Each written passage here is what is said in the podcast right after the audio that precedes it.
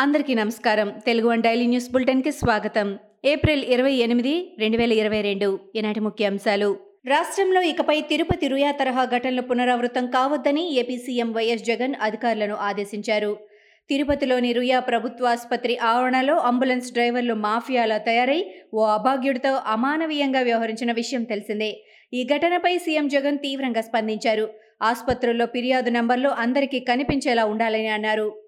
నగరంలోని జలసౌదలో గోదావరి నది యాజమాన్య బోర్డు సమావేశంలో పలు కీలక అంశాలు చర్చించినట్లు తెలంగాణ నీటిపారుదల శాఖ ప్రత్యేక ప్రధాన కార్యదర్శి రజిత్ కుమార్ తెలిపారు. గోదావరి నీటిని పట్టిసీమ ద్వారా కృష్ణా బేసిన్కు ఏపీ మళ్ళించిందని అందులో తెలంగాణకు నలభై ఐదు టీఎంసీల నీటి వాటా రావాలని ఆయన తెలిపారు. అలాగే సీలేరు ప్రాజెక్టులో తెలంగాణ వాటాపై కూడా చర్చించినట్లు చెప్పారు. టీడీపీ అధినేత చంద్రబాబు మాజీ ఎమ్మెల్యే బోండా ఉమామహేశ్వరరావు విచారణకు రానందున వారిద్దరిపై చట్టపరంగా చర్యలు తీసుకుంటామని రాష్ట్ర మహిళా కమిషన్ చైర్పర్సన్ వాసిరెడ్డి పద్మ తెలిపారు. ఈ విషయంపై న్యాయ నిపుణులతో చర్చించి ముందుకెళ్తామని ఆమె విజయవాడలో చెప్పారు. ఎన్టీఆర్ పార్టీ స్థాపించి హిస్టరీ సృష్టిస్తే తెలంగాణ సీఎం కేసీఆర్ హిస్టరీతో పాటు జాగ్రఫీని సృష్టించారని టీఆర్ఎస్ కార్యనిర్వాహక అధ్యక్షుడు కేటీఆర్ అన్నారు. ప్రతి రాష్ట్రంలో ముఖ్యమంత్రి ఉంటారని తెలంగాణలో మాత్రం రాష్ట్రాన్ని సాధించిన నేత సీఎంగా ఉన్నారని తెలిపారు.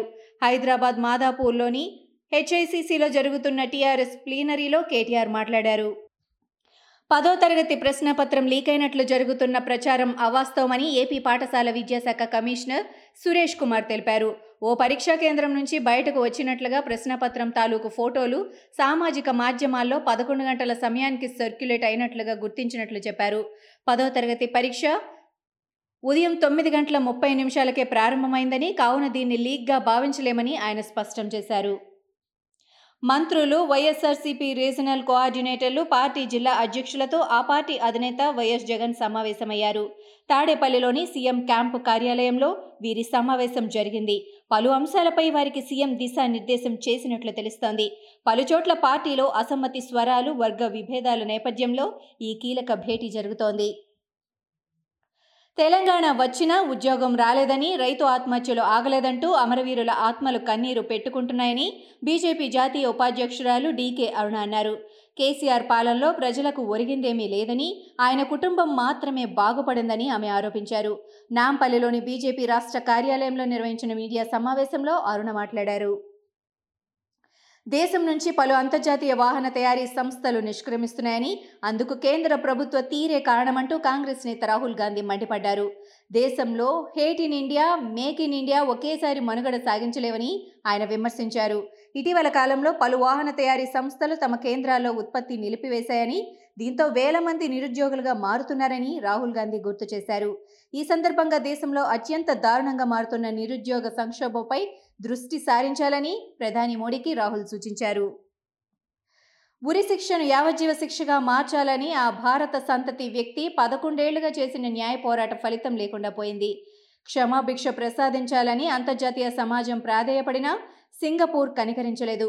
మానసిక స్థితి సరిగా లేని తన బిడ్డను ఉరి తీయద్దని జడ్జీల ముందు ఆ తల్లి కన్నీరు మున్నీరైనా న్యాయస్థానం మాత్రం అంగీకరించలేదు. మాదక ద్రవ్యాల అక్రమ రవాణా కేసులో నాగేంద్రన్ కె.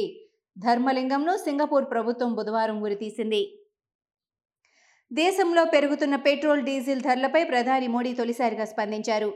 ఈ సందర్భంగా ప్రతిపక్ష పాలిత రాష్ట్రాలపై ఆయన విమర్శలు గుప్పించారు. కేంద్రం ఇంధన ధరలపై సుంకాలు తగ్గించినప్పటికీ కొన్ని రాష్ట్రాలు మాత్రం పన్నులపై వెనక్కి తగ్గే తగ్గట్లేదని మోడీ దుయ్యబట్టారు. సహకార సమాఖ్య స్ఫూర్తితో ఇకనైనా ఆయా రాష్ట్రాలు ఇంధన ధరలపై పన్నులు తగ్గించాలని కోరారు. దేశంలో గత కొన్ని రోజులుగా కరోనా కేసులు మళ్ళీ పెరుగుతున్నాయి. ఈ నేపథ్యంలో ప్రధాని మోడీ నేడు అన్ని రాష్ట్రాల సీఎంలతో వీడియో కాన్ఫరెన్స్ ద్వారా మాట్లాడారు. ఈ సందర్భంగా ఆయన ఇంధన ధరల అంశాన్ని ఆయన ప్రస్తావించారు.